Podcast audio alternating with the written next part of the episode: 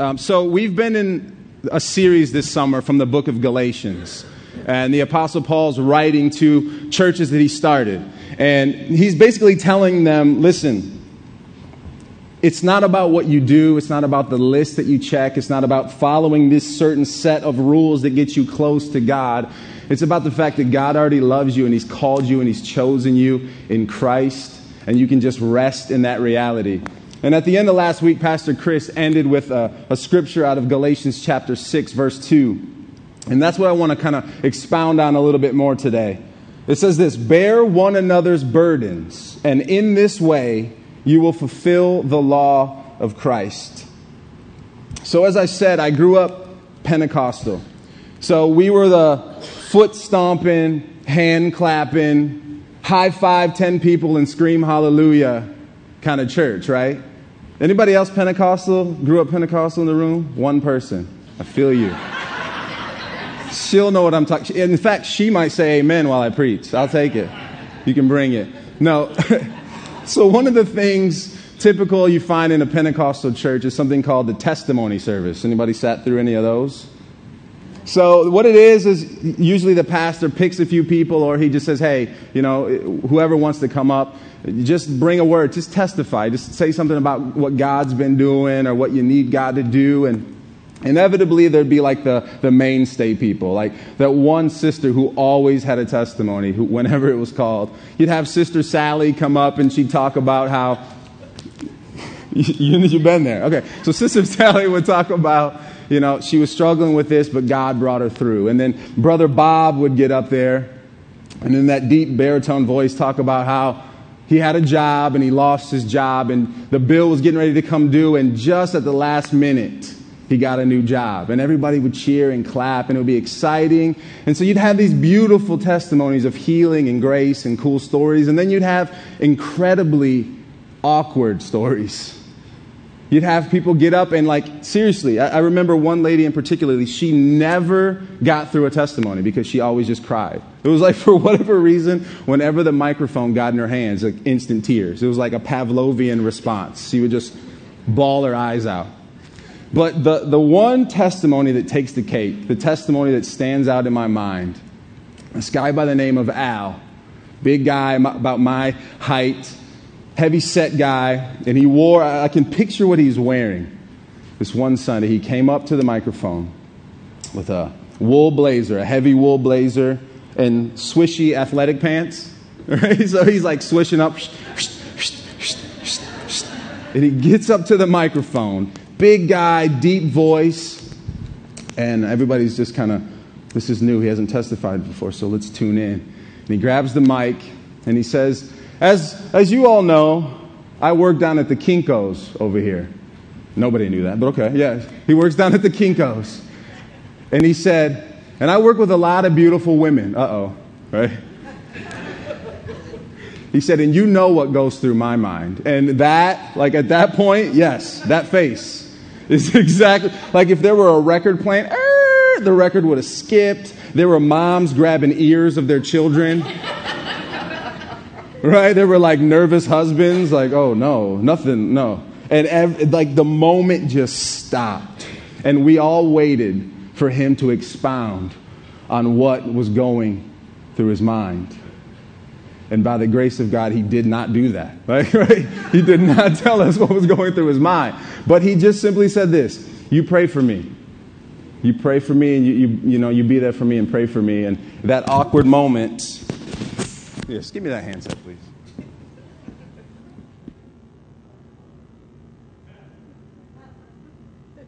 So that awkward moment gave way, and everybody, like everybody, kind of breathed out. Parents who were getting ready to get their kids out of the room, like settled down. Everybody was cool, they relaxed. And I remember immediately after the service, me and my friends just laughed about that uncontrollably. And every time you ever get into a conversation where people are telling old awkward stories, and you'd be like, that, that might be awkward, but I got something that beats that. The Al story was my trump card every awkward conversation. Oh, that happened? Well, guess what? I was sitting in a church service where this guy did this, and you'd get laughs. But the truth of the matter is, as I sat there in that pew and he said that, I knew exactly what was going through his mind. I did. And so something weird happened in that moment. It was like Al held up a mirror to me. And I wasn't ready for it. Like, I, I didn't have a category for what had happened. See, Al made a dangerous assumption. He assumed that when he got up in front of this group of people, that he was standing in a community that knew him and loved him and accepted him. He made this dangerous assumption that he wasn't just coming to a place of worship where we sing songs and somebody gets up and speaks, but that he was a part of a community of people who loved him. And unfortunately, I, I didn't reciprocate that assumption. Like I wasn't there. I judged him in that moment. But years later in reflection, I, I used to tell that story as an awkward comedy, but now I kind of tell it like a hero story. See, because Al did something brave that day in that assumption. And it came down to what community he thought he was a part of, right?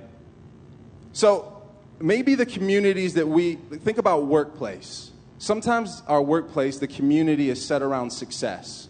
So it doesn't matter what's done, it doesn't matter what happens. The driving factor in that community is success. So people step on other people, people do dirty deals behind closed doors. As long as it reaches the bottom line, it's a success. And so that's what the community is built around, so that's what people expect.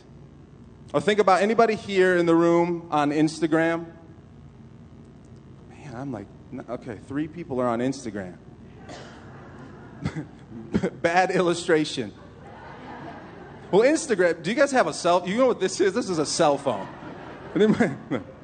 So the basis of this is it's a social network where people get on and post selfies and cute pictures of their kids, and it's all built around appearance. It's all like that. You took a hundred photos and then you scroll through and pick the best one and you put it up, and people are like, "You're just so natural. Like you just, you're just beautiful." and you filtered it the right way.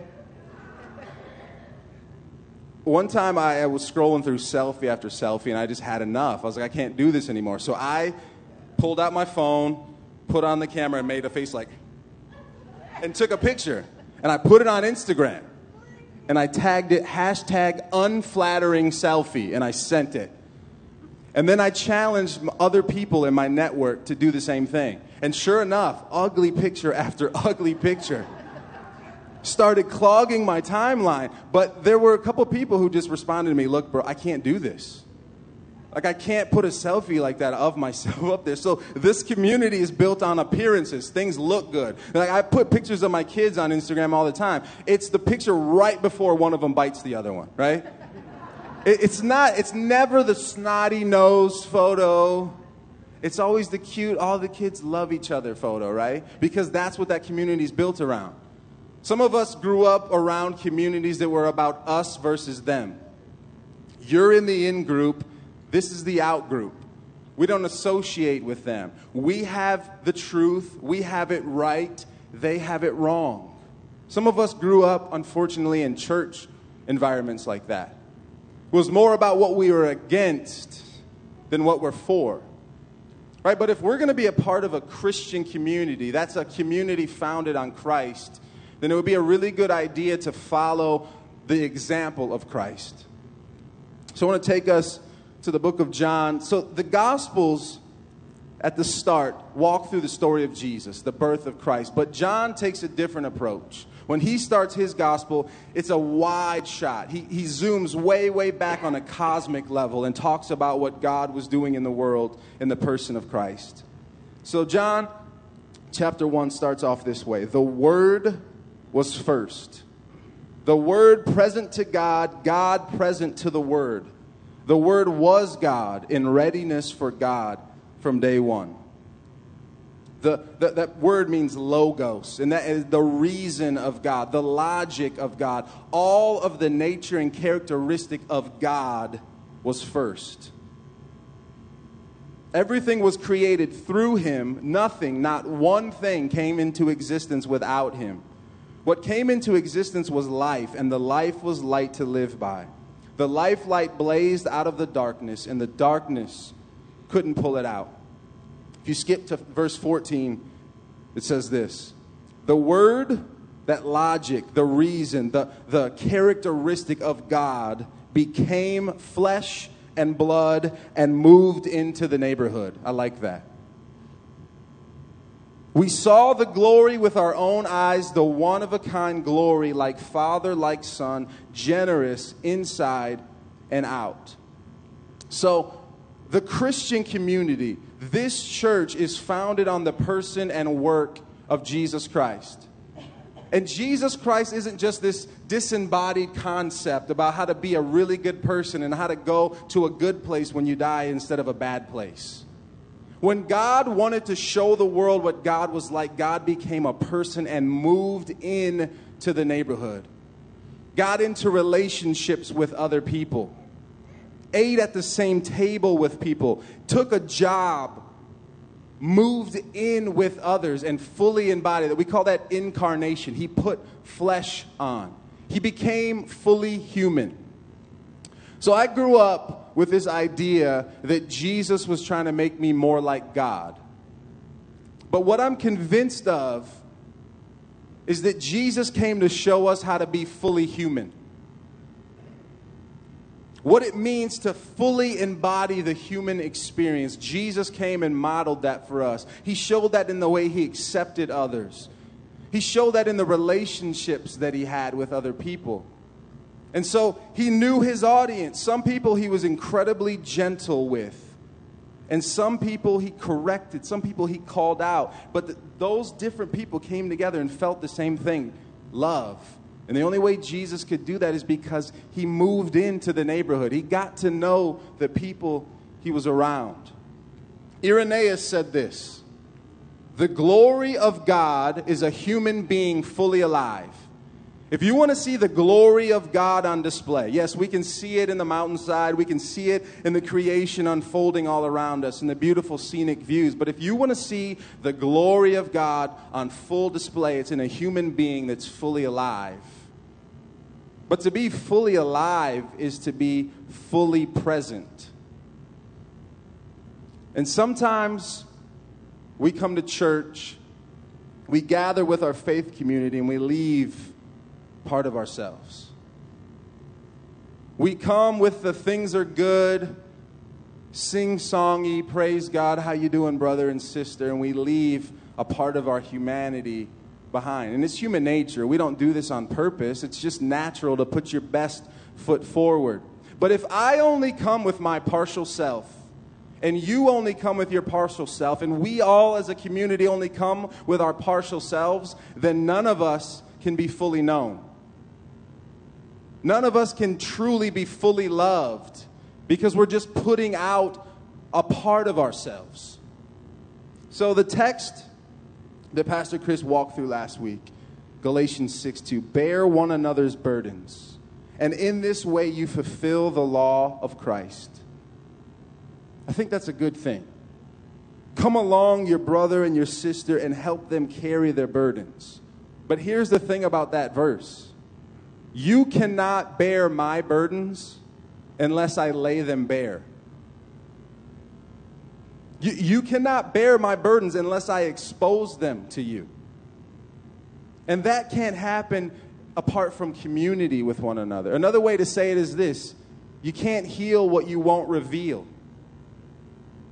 No, nothing is going to change if, if, I only bring part of myself and I leave that struggle, that internal conflict, that doubt, that fear, that shame. If I just shove that all down and just show up with my partial self, you can't bear my burdens, and I can't bear your burdens either.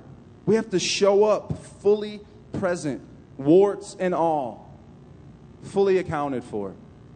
Anybody ever read uh, Shel Silverstein's Where the Sidewalk Ends? Come on. Okay, whew. This one worked. There's this poem he, he wrote called Masks. They're going to put it up. It says, She had blue skin, and so did he. He kept it hid, and so did she. They searched for blue their whole life through, then passed right by and never knew. Sometimes I think we live like this, right? We, we feel like we have to project ourselves in a certain way to be accepted, to be loved. But you know what? The, the person who's staring back at you feels the same way. And what would happen if one of us was just brave enough to lower that mask a little bit? Two of the most healing words you'll ever hear in your life are me too. Need to think about that.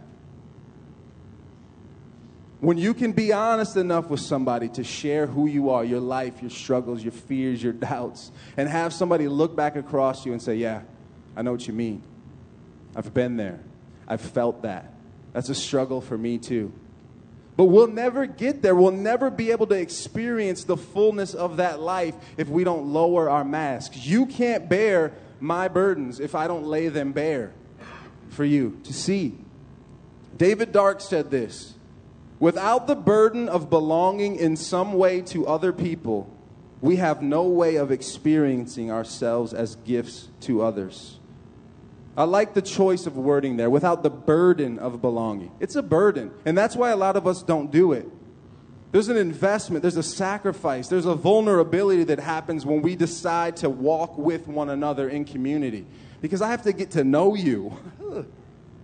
like, I, have to step outside of myself and my comfort zone and burden myself with who you are. And, and the trick is, you have to do that on the other side too. It has to be a reciprocal relationship. But if I'm not willing to step out like that, I cannot experience myself as a gift to other people.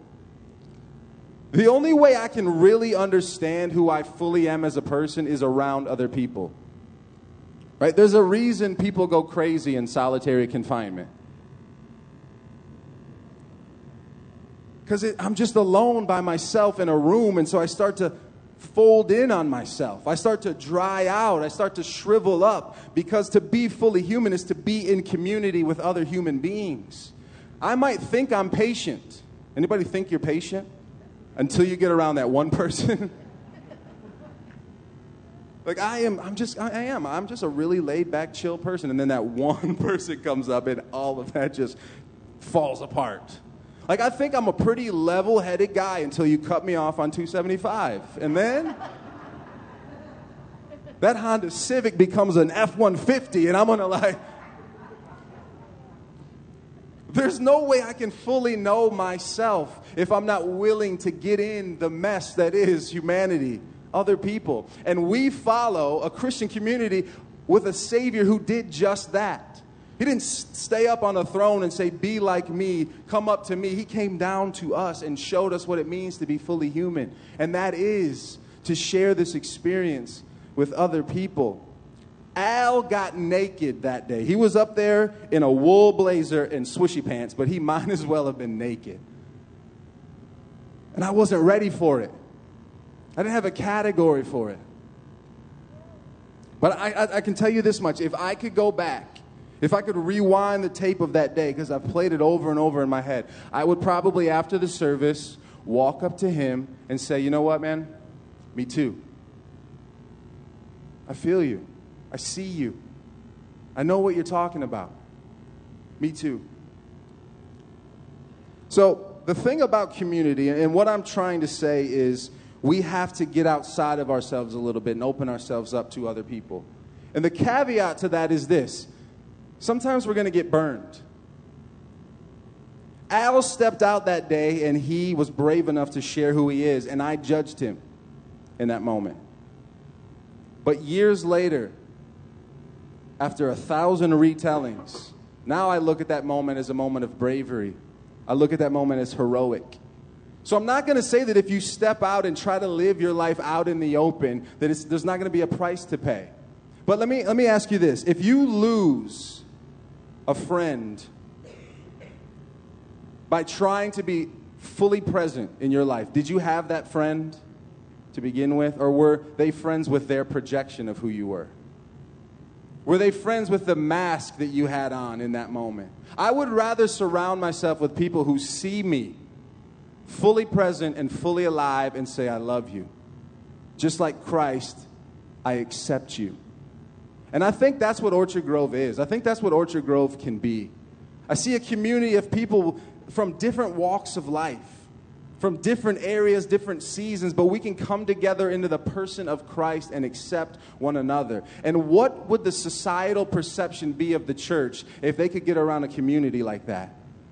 We don't line up on all things. Like we don't see eye to eye on everything, but we are coming together in the commonality of Jesus Christ's acceptance, and we are extending that acceptance to one another. I don't have to understand your struggle to help you bear the burdens.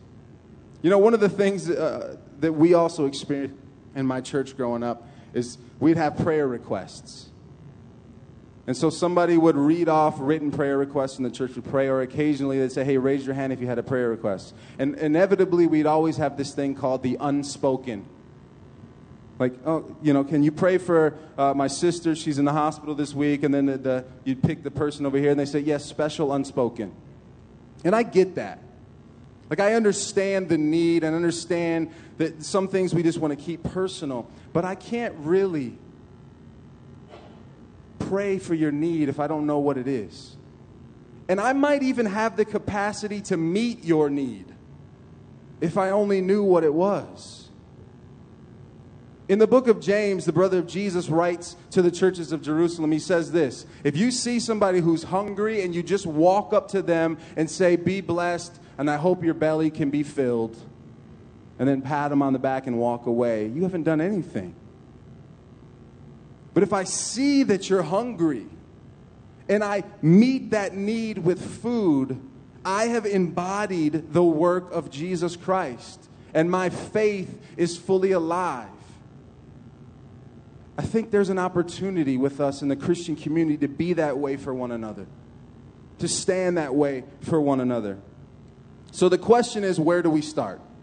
Like, how do we put this into practice? Anthony, I, you know, I kind of agree with your concepts, but how do we actually live this out in the everyday life? And so I, I thought the best way to do this was I'm going to, at random, just call a couple people up this morning, and I'm going to. Ha-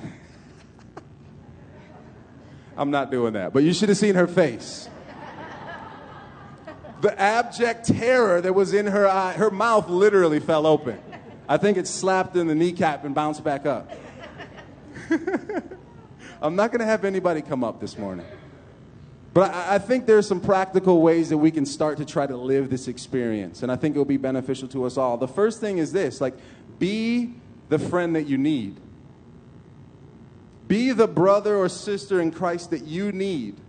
If you're longing for acceptance, like if there's a part of you that deeply needs the love and acceptance of other people, why don't you sign up to be that for someone else? If you want a listening ear, why don't you start to practice closing this more and opening this more? Why don't you be the community you want to be a part of? Right? Why don't you be the experience that you want to have? The feeling that you want from other people, why don't you extend that to others? And I think the most practical way that I know to do that is with the table. I think the table is one of the most sacred places. It's a holy place. I'm talking about your kitchen table. I'm talking about your coffee table. I'm talking about a restaurant table. Something magical happens when we get around a table with somebody else. Maybe not the Thanksgiving table. That can be that can be testy, right? It can be fights around the Thanksgiving table, but every other table I think is a sacred holy space. Because for some reason people open up. For some reason, people put their guards down when we share coffee, when we share a meal. There's common ground that is had there. And I think if we open our lives up to doing more of that, I think we would fully embody this community that I'm talking about. And so, one of the ways I think that we can start to do this is I, listen, I just, I'm going to lay down on the sword for this one. I'm going to take the fall. What I want to recommend you do is just maybe look around you. Somebody you might have shaken their hands a hundred times at OG. Maybe you can go to them and, hey, you want to go to lunch? And maybe they'll say no. That's the vulnerable part. You just say, oh, okay. I didn't mean like together. I just mean, are you going to lunch? Like after church, right? No. no, but I want to open this up. So, what I'm going to do is I'm going to volunteer. If you want to ask somebody after lunch, after church for lunch, I'm going to invite, I'm going to volunteer my family. All right? You can take all five of us to lunch. Um, I'm just going to do that. I, I, I'm willing to sack because I believe this so much. I'm willing to just say, my family's yours. You can take us to lunch. All right? Um, we don't do fast food. To be honest with you. And don't chintz out. Take us to a reasonable place. Like, let's. Cheesecake Factory is not far from here. I mean, we can. Because I want to get to know you. Like, I want to get in your life. No, but seriously, small practical steps, small little, like, you're not going to rip the mask off in one day, but you can slowly, day by day, begin to lower those defenses, begin to show up who I really am. I have doubts, I have fears, I don't have it all together. But when we join with one another in agreement, and say, Yeah, I'm there too, me too. Like, there are people in this room who have been divorced. There are people in this room who might be going through a divorce. And there are people in this room who are in the best place they could ever imagine being in their marriage. And all of us belong here. And all of us have something to learn from one another. And I'm not suggesting that, like, we take this to a radical place like okay I, I, get what he's saying like just i need to show up and i need to be who i am. So i'm going to join the greeter team and next week when people come in i'm going to say can i just tell you about my problems? Like at the door. Welcome to orchard grove. I struggle with no i'm not saying that. I'm just saying slow baby steps. Open your table. Buy a cup of coffee decide to show up and i think amazing things are going to happen in your life. Can we stand this morning?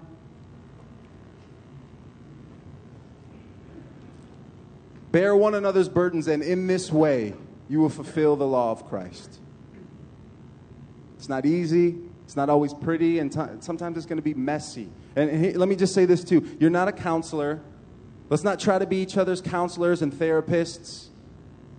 Let's just be people of listening ears and open hearts trying to live and embody the work of Jesus Christ, who came to show us how to be fully human. I'm going to read something this morning in closing, and I would love for you to read along with me, if you would, just as a way to stand in solidarity this morning as we leave. This is our prayer today. Read it with me. Ready? May we learn to listen to each other, and in so doing, hear the stories of God. May we learn to share our journeys and in so doing, remember that we are not alone. May we continue to reflect on where we've been and how far we've come, and in so doing, encounter the faithfulness of God. And may we together align the rhythms of our lives to the unforced rhythms of God's grace. Amen. Thank you so much.